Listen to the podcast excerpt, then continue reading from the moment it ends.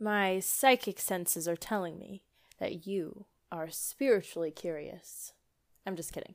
If you found your way here, most likely you are interested or curious about energy, the secrets of the universe, the magic of the unseen. There's a lot of conflicting information out there about how to tune into energy beings properly, how to build your intuition, how to cleanse things, yada, yada, yada.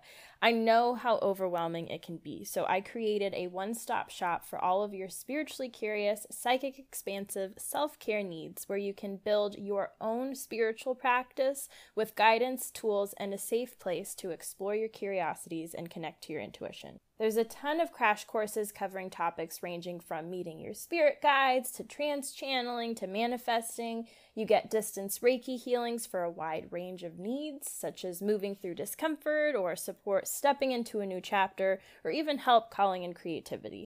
Subscribers get fifteen percent off all full-price services, a monthly group Zoom hangout where the weird is our normal. There are exclusive channeling videos, expansive conversations, guided meditations, movement meditations, weekly reflections, intuitive practices, this podcast, ad-free and as a video, and so much more.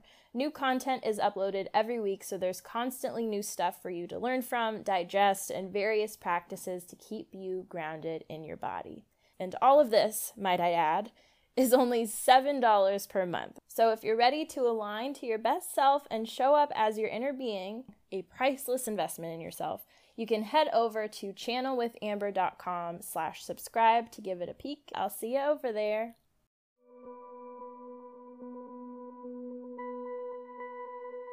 Hello, friends. Welcome back to Diary of a Psychic Medium with me, Amber Amrine. Developing your psychic abilities is a really life-changing experience. It completely changes you and the way you view the world around you.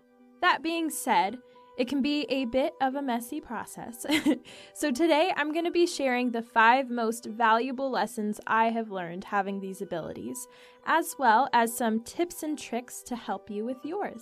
Here we go.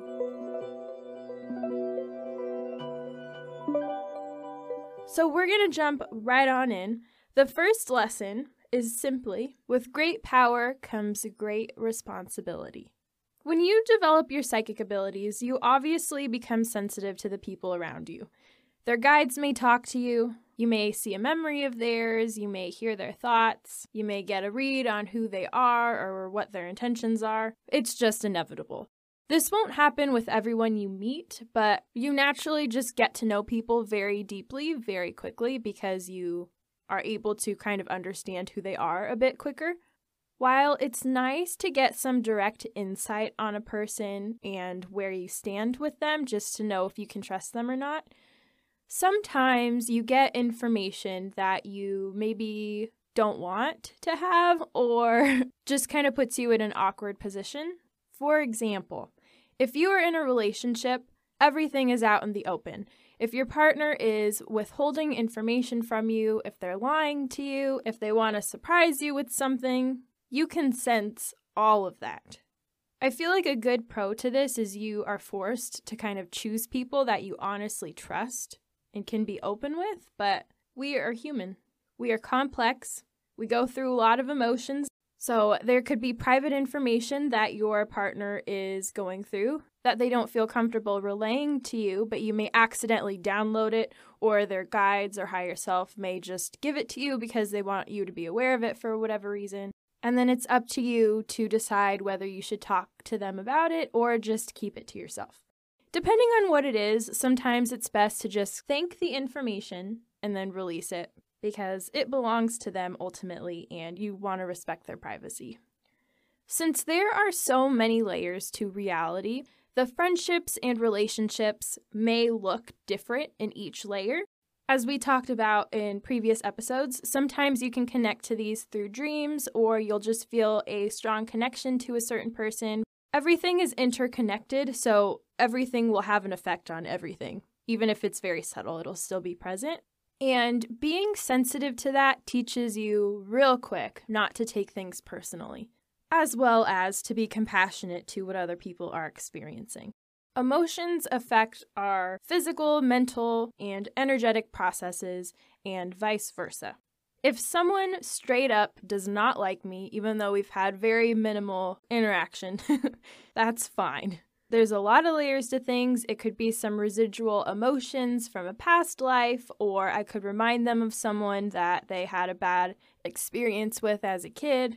I've learned that you just can't take what you're picking up as the ultimate truth. It's just one tiny little glimpse into something, and you can't judge a person on that one small little sliver. Sometimes a being, whether it be a deceased loved one or a guide, will come to you with a message for a person, and you have to decide whether or not to relay the message to them. This is an extreme example, but one day I was sitting outside. I think I had just ordered some food or something, and I was waiting for it to get ready, and I saw an elderly man walk past me, and there was this like mass of energy a few feet behind him. I zoned into the being, and it manifested itself to look similar to like the Grim Reaper, but not as grim. It looked a little bit a little bit nicer. And this told me that the man was going to be passing away soon, and that the being was there to support him through the process and just help him start mentally preparing. When you see stuff like this, there is either a clear condition attached to it, where you know you're not supposed to say anything. So for me, it just feels like there's an energetic block in front of that person, like a shield. So the energy is just not supposed to be directed at them. I'm not supposed to tell them anything. There could be no condition, and it's up to you to decide how to handle the information. Or the energy will really want you to share it and will make it really clear. With this situation, it was clear that I wasn't supposed to say anything. It was just kind of there, and I happened to see it.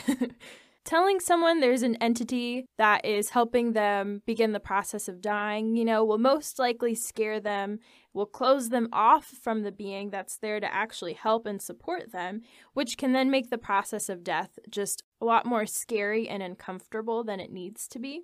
If there is no condition attached, you just kind of have to make that decision for yourself.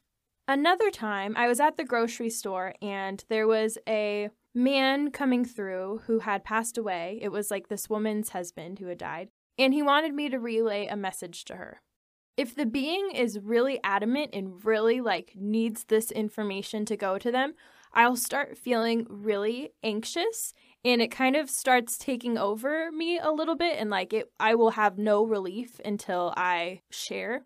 So I try to think of the best way to relay it, while also being prepared for it not to be received well, because people aren't always open to someone just kind of going in and telling them about their husband that died, you know. She actually took it pretty well. She was definitely taken aback, but she was really happy to hear the message, and she thanked me, and that was that. It can either be taken really well, or the person is really weirded out. So it just kind of puts you in a weird position sometimes. Obviously, with these abilities, you can read a person or try to get insight on who a person or thing, being, whatever, is, but that does not mean it is okay to intrude on people or beings or energetically mess with them. Those are a big no-no. People that are naturally very open will naturally energetically kind of give you a lot of information. So if you are trying to get a read on them or just talking to them, you may see a lot of pictures, images, you may hear a lot of things or just understand them very quickly. And those that are naturally more walled up obviously will not give you as much information. You can kind of still get a sense of who they are or if something's off with them, but it'll be a lot more subdued. When we connect with something, a little fragment of our energy field is making a connection with theirs. If they are refusing that connection, so you just can't sense anything at all, there's just nothing there. If they are refusing to relay certain information, so if you're trying to, I don't know, see if somebody's mad at you, but when you specifically, like, energetically inquire about that, there's, like, a block that stops that. Or if they just stop the connection midway altogether. So you could be getting all this information and then it just stops, like the power grid goes black. Do not push it. If you do, that's going against free will.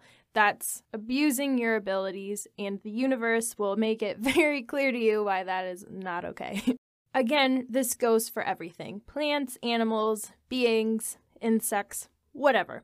If something does not want you to connect to it, respect it. Leave it alone. It's all good. Maybe it'll let you connect with it tomorrow. If you treat the things around you with love and respect, that same energy will be reflected back onto you. This takes us to lesson number two. Boundaries and self-care are of utmost importance. Boundaries are there to keep you balanced and aligned so that you can interact with those around you from a nice, centered, loving place. When you become more sensitive to energy, you become more prone to be affected by it. It can affect your physical body, your energy body, your mental processes, or a combination of all of those. For example, twenty twenty was just a hard year for everybody. There was a lot going on, a lot of collective processing and things happening. It was just very heavy. All of the empaths I spoke to really had to separate themselves in order to function. There were many times that I personally just had to stay off of social media. I just kind of distanced myself from people and just try to keep myself in this like nice little bubble. I was sensitive to what I was allowing myself to read or watch because I was feeling everybody's like anxiety and anger and stress, and I could not function. I was having chest pains, I was having severe anxiety, I was just like, my, my emotional range of feeling was just completely overloaded. I remember during one of the weeks, I had to go grocery shopping, and since I was kind of isolating myself, you know, that was the first time I was really forced to go out into the world, but I didn't feel quite ready yet. So the whole time I was driving to the grocery store, I was just crying. It was too much. I couldn't handle it. I was just letting it go. I got myself together, got my groceries, went back in the car, had a complete panic attack, and then cried the whole way home. It was a hot mess. I realized in that moment that while I was placing my boundaries up, I wasn't doing a very good job at it, which was allowing a lot of like excess energy to seep in, and I wasn't giving myself an outlet to remove that excess energy, so it was just building and building. I have a really hard time asking for help. I have this mentality where I'm like, I can do it by myself. I don't need you. It's an issue and I'm aware of it. But that was a great turning point where I realized that, you know what, sometimes you got to talk to people and vent, and that's okay. That's what friends are for. You got to give yourself some self-love, you know, self-care, take a bath, go on a jog, dance, whatever. Forms of self-care are so important to kind of get rid of that excess energy and center yourself, you know? So it takes more than just boundary placing. You also need to remove all of that excess. If the normal range of emotions an average person like experiences in a day is like one to three on a scale of ten, someone sensitive to energy will naturally already be, just on a good day, kind of operating from three to six because they're picking up on all the energy around them too. So they're already like feeling a lot more than what a normal person may be. So if you don't have your boundaries placed and somebody that's like at an eight or something walks into the room, you're going to completely feed on that, and it's going to explode your range of emotion. And it's going to make you overload very quickly, and it's not going to get better until you reestablish your space, your boundaries, or just completely remove yourself from that environment. There are many ways to set boundaries, but these are a few of my favorite. They're a good combination altogether. So, first of all, energy bubbles.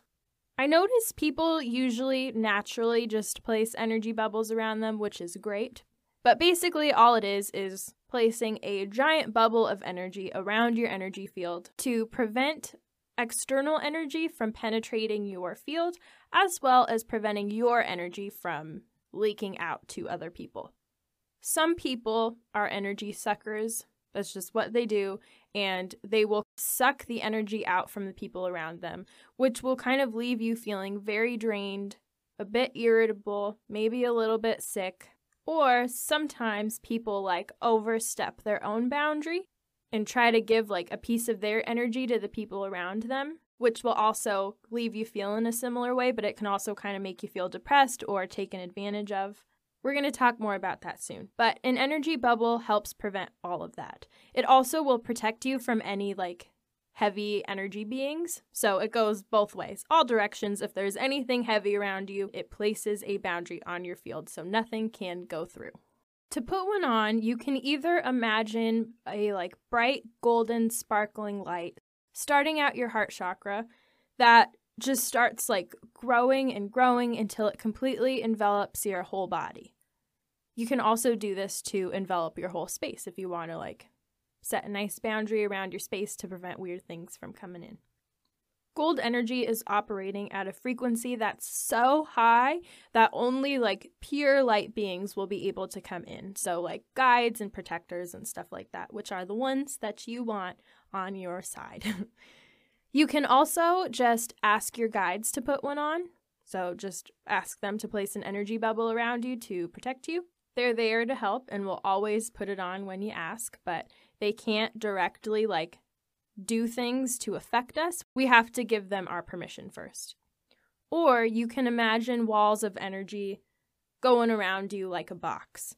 When I do this, for whatever reason, I envision it as like a whitish blue energy that's creating this, these like thick walls around me. For everything else, I always envision gold, but I don't know why that is, but you can do that too. You can do gold or whatever color comes to you. The second method to set boundaries is to say no when you don't want to do something. This goes for people and energy beings. If someone asks you for something, no matter how big or how small it is, you have to respect yourself first. If you really don't want to do it and you disrespect yourself and say yes, it's not going to feel good. It can create feelings of animosity. It'll lower your frequency. It's just not doing either one of you a service. If you're not sure how you feel, or if you're kind of on the edge, what I like to do is just fully imagine me saying yes and just paying attention to like how my body responds, how I feel about it, and then imagine I say no and be aware of the same thing. And then you can usually get a pretty clear answer from that. The third and final method is don't overstep. If someone is going through something, it is not your job to fix it for them. Their soul is going through that for a reason. There is a valuable lesson there for them, and if you try to do the dirty work for them, the lesson is just going to keep repeating until they actually get what they need out of it. So you're actually doing them a disservice. You can absolutely be there to support them if they need guidance or reassurance, to encourage them if they're feeling knocked down, to be there for them if they need a vent, all while respecting your own boundaries, of course. But do not do the work for them. It's putting you both in a worse position. That all being said, if you happen to accidentally just suck in some weird energy or get a negative attachment, which is just a heavy frequency being that just kind of latches onto your field like a leech, reaffirm your space and tell it it has got to go. Some warning signs to look out for if you're taking on someone else's energy are if you are experiencing mood swings. Again, if you're naturally sensitive, your like range of emotion that you have left is already a lot lower, so you will become overloaded really fast. So if you notice yourself like getting anxious or just feeling all over the place, that's usually a good sign. If you're having thoughts that are clearly not your own. If your body begins to react, so like you get super shaky, maybe you get nauseous or aches and pains start coming up. If you get really fatigued really quickly for no reason, or if you notice yourself experiencing someone else's emotions as much as they are or more. So if you're talking to someone and they're telling this like intense story and they're crying and you're like crying with them and just down in it, that's usually a good sign that you need to reestablish your boundaries because you're getting too intermixed and you're taking on theirs. All of these can pop up randomly, so if they're from like an energy being that just kind of quietly comes into your space, or they can pop up if you're around a specific person or place. If you feel any of these, establish your boundaries real quick, put up a bubble, and then tell your guides, this is a golden statement. If there is any energy that is not mine, please take it away. The heavy energy from other people could embed itself inside of your field. It can get stuck there and will continue to kind of wreak havoc. So by saying that, you are utilizing your free will and giving your guides permission to then rid your field of anything that just is not yours, that doesn't need to be there, that's just gotta go. If, however, a heavy energy or attachment is just really stuck and is not leaving you, it will require you see a healing professional, like myself, because it probably means that there's something that's kind of feeding it, or you have some kind of connection that you have opened to it, like a portal, if you want to call it that, or just some kind of tie that is almost subconsciously giving it permission to be there. So it's going to take a little bit deeper work to remove it. Any form of energy healing usually does the trick. Just let the healer know what's going on so they know to focus on it, just to be safe. All right.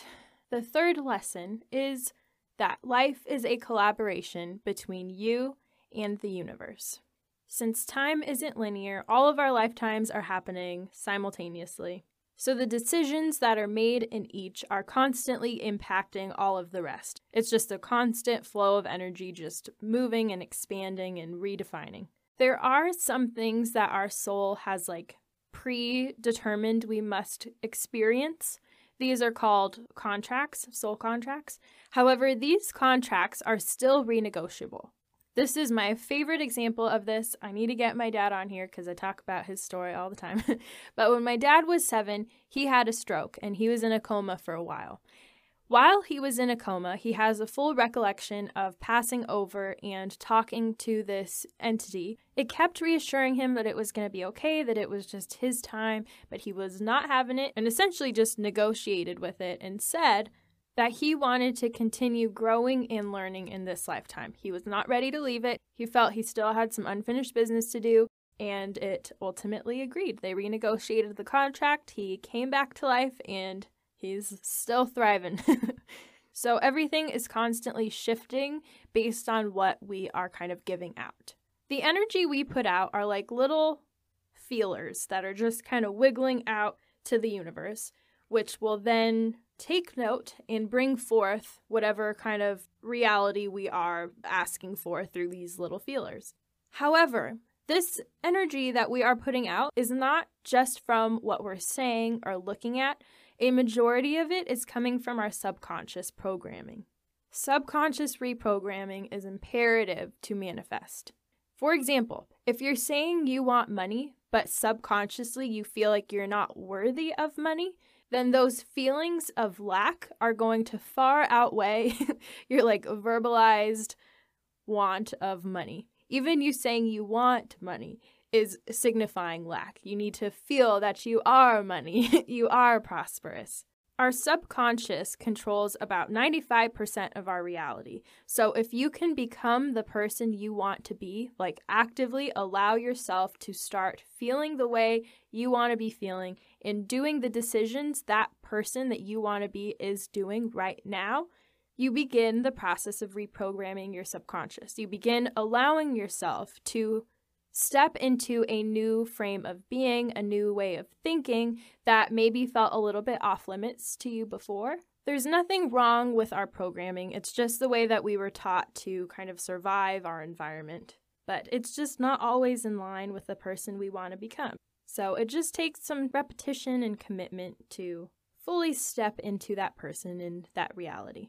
That all being said, sometimes the universe has a plan for us that is far greater than what we could ever imagine. So manifestation isn't always about just focusing on like the details of things, but rather allowing yourself to experience what it is you want and how it makes you feel. For example, if you want a big house and a nice car, what are you actually looking for?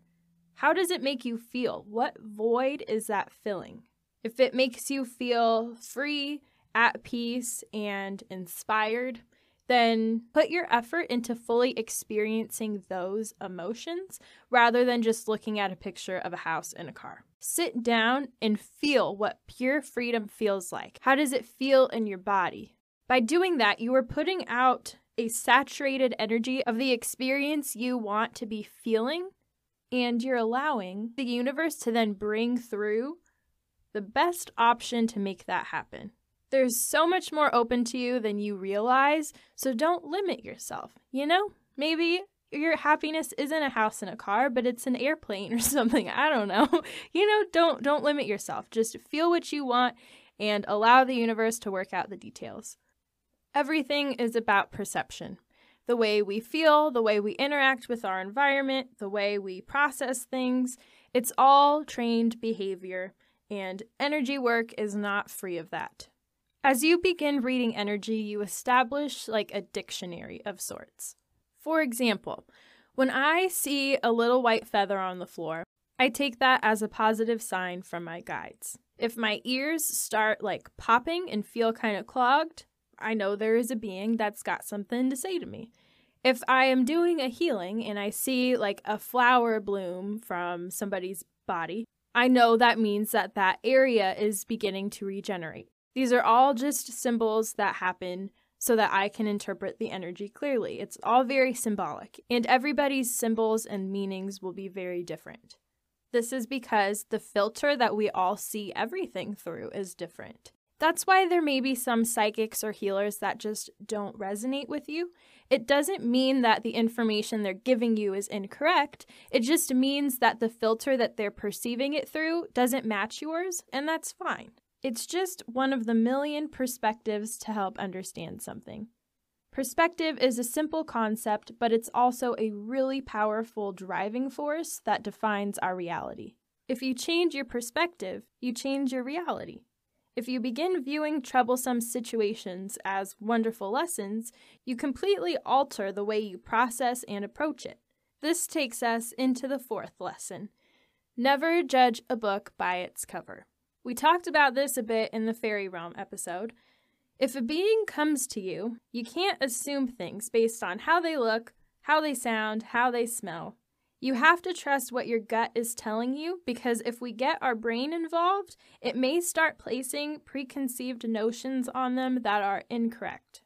It happens out of survival. You know, if we see something that looks like a crazy monster, you're not naturally going to want to open up to it and like have a conversation. You know, you may feel like you need to protect yourself. It's just an instinctual thing. But we have to understand that these are trained views and do not always reflect the truth. There was one day in February two thousand sixteen, this story I have written down. I was walking to the kitchen to get like a snack or something, and as I was going, I noticed that there was a girl in the living room. She looked to be about eight years old. She was dressed in like an old-fashioned white nightgown. She was barefoot, had long brown hair, had those white glowing eyes. She was smiling at me, and she had these big gashes in her face that made her look almost identical to Linda Blair in The Exorcist. So I automatically got nervous and thought that she was something bad, because I automatically correlated her with The Exorcist. I immediately placed a giant bubble around the space. I declared that only light and love was allowed and everything else was banned. I kept trying to like push out any negative energy, but she was just standing there smiling. It made no effect on her. So I got some sage and I started cleansing the space just to be more thorough. Usually a heavy energy will just kind of evaporate, or it will push out through the walls and go on its way. But again, this made no impact on her at all whatsoever. She just stood there staring at me. I then realized that I had completely judged her based on her appearance. I had gone into autopilot, and I realized that that was a mistake. So I walked over to her. I apologized profusely, and I asked her what she needed. Ah, the poor thing. Her entire family was brutally murdered in the nineteen twenties, and the horror of it was stuck in her mind, which prevented her from passing on and made her kind of look so gruesome. I felt so bad. I took some time to just chat with her and play, and she was an absolute joy. She was wonderful. With her to help her pass on, I told her that she was turning into an angel, and so I was helping her like find her wings and open them up and kind of learn how to flap them around. I felt that to bring her healing, she needed to feel like powerful and in control. So that was a really good way to kind of help her feel like she was special and important and just in command of her environment. Once her wings opened up, her appearance just completely changed to that of a bright little girl. She was giggling and just radiating so much light. Her hair wasn't disheveled, she had like two little braids, and she was off to return home. And that was an incredibly powerful lesson for me. This rule of never judging a book by its cover also applies to the reason that people are in our lives. My mentor always told me that the people we have the most issue with in a lifetime are typically the ones that have the most love for us on the other side, because they're willing to sacrifice our view of them to fulfill whatever lesson or experience it is our soul needs to go through.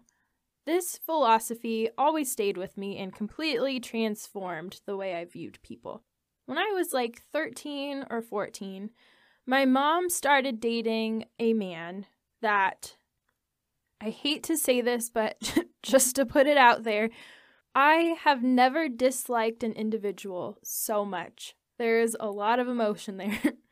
A lot went south with him during the time they were together, and that is very much an understatement, but after a couple years, they finally broke up, and about two years after or so, he passed away. There was an event at the spiritual center that my dad and I were at, which was essentially just a group reading with a medium. So there would be deceased family members and ancestors and whatever that would come through, and if someone you knew kind of fit that description, then you would just say, oh yeah, they're for me, they're so-and-so, and then she'd be like, perfect, here's my message, blah, blah, blah.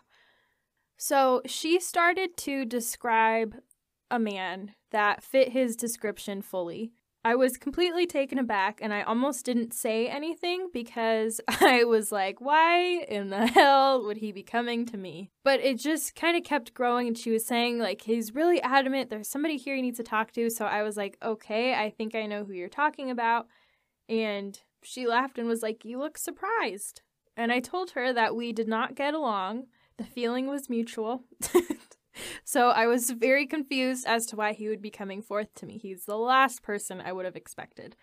I don't remember what she said, but I remember her saying that she was kind of confused because he had no ill feelings towards me at all. It was just a lot of, like, love, and he was basically just kind of popping in to say hello. It took a while for that to sit right with me, but the following weeks, I kept seeing signs of him, so I would see people that looked like him, or I would see a car that looked like his, or I'd feel his energy kind of pop in. It just became very prominent, and I kept remembering what my mentor would say. The signs were very strong, and I understood that as souls, he, my mom, and I just had this contract that needed to be worked out. It wasn't personal, it was just something that we had agreed on prior. To this day, he'll still pop in sometimes to, like, give me a message or some guidance on something, and the energy is just very nice. You know, it's very warm, there's no weird feelings anymore, because he's in a place that is beyond that now. Not to get heavy, but I also kind of used the same philosophy to help me come to terms with my trauma as a kid, and again, I realized the power of perspective. It is incredibly powerful. There are so many layers to things, and I wouldn't be who I am now if they didn't happen. It doesn't make it any easier or justify it by any means, but it allows me to understand the bigger purpose behind it, which is really empowering. Being able to just give yourself some kind of closure, however that is for you, brings such a, like, deep sense of healing. It is just wonderful. And now, we are at lesson number five. Everyone's journey into their spirituality will be very different. Just take what resonates and leave what doesn't. Before I dived into my spiritual practice, I thought there was a very, like, clear checklist of things that needed to be done. Like, I thought you had to master meditation, research a bunch, take classes, Spend years like training your abilities, and then you're ready to go. And while this may be true for some people, it definitely is not for everyone. Our sixth sense, our spiritual abilities, whatever you want to call them, are a natural part of who we are. They are all stored in the subconscious. They're there. It's just the process of remembering them and how to use them that we are basically striving for. That being the case, I have learned that the biggest key to igniting the process is just intention. If you make it clear to your guides that you're ready to connect and open up to your abilities, things will automatically just kind of start running a little bit. It takes time, it takes commitment, some instruction, and some practice. But as long as you give yourself permission to step through that door, things will naturally start opening up for you. I always had a difficult time with meditations that require you to just sit down, close your eyes, and be still. It works for a lot of people. I thought that was the only option, so I thought I was kind of doomed a little bit. But then I found out there are so many ways to meditate, some of which I had actually already been doing. I used to like to just lay outside and be. I would be still and just become one with the environment and just kind of observe things and just become a piece of grass, you know? And this had the same effects on me that meditation does. So I was able to raise my frequency up to connect with guides and my higher self, receive messages, go on journeys, all that stuff. I also liked movement a lot. So dancing, running, taking a walk, climbing trees. These all made me feel at peace and allowed my energy bodies to align and just brought information forth. So whatever it is that makes you feel like that, that is valid. Just because it doesn't look like what someone else is doing doesn't mean it's wrong. Our souls come from so many different areas, so naturally, our souls will have various ways of wanting to connect. In terms of instruction, it's definitely useful to get some guidance in the beginning just to help set your foundation up nice and strong and to prevent any issues such as not placing boundaries or accidentally like intruding because you didn't know you're not supposed to do that. But the way in which you get instruction doesn't really matter as long as you trust and resonate with your teacher. If anything feels weird, then trust that instinct and go find somebody else. Some people really like books, others like videos, some like taking group classes, and others just like one-on-one kind of intimate lessons. I've personally always been a bit turned off by like psychic or medium books. I'm not sure why. I've tried to read some. There's some like really interesting sounding books out on the market, but I just can't for whatever reason. I it just it doesn't work for me. When I started to first work with my mentor, there was a medium at the center that was giving me a list of like all these books I needed to read to help kind of open my abilities up and all these classes I needed to take and stuff, and I told her that I really honestly didn't feel like I needed any of those. She started lecturing me about why I did, and my mentor finally just stepped in and was like, no, she doesn't. She's a crystal child. She has a natural like sense of knowing. All the information she needs is already there. My training with my mentor was a really interesting process. She would basically just encourage me to not be scared and would confirm things that would come through, but all our time together was, was me just sitting there and like channeling information. That's that's all. I would just sit there and she would say, yes, you're on the right track, or help me kind of expand on things a little bit better. It can sometimes just fall in your lap and it's there and opens really quickly, or it can take a little bit of work.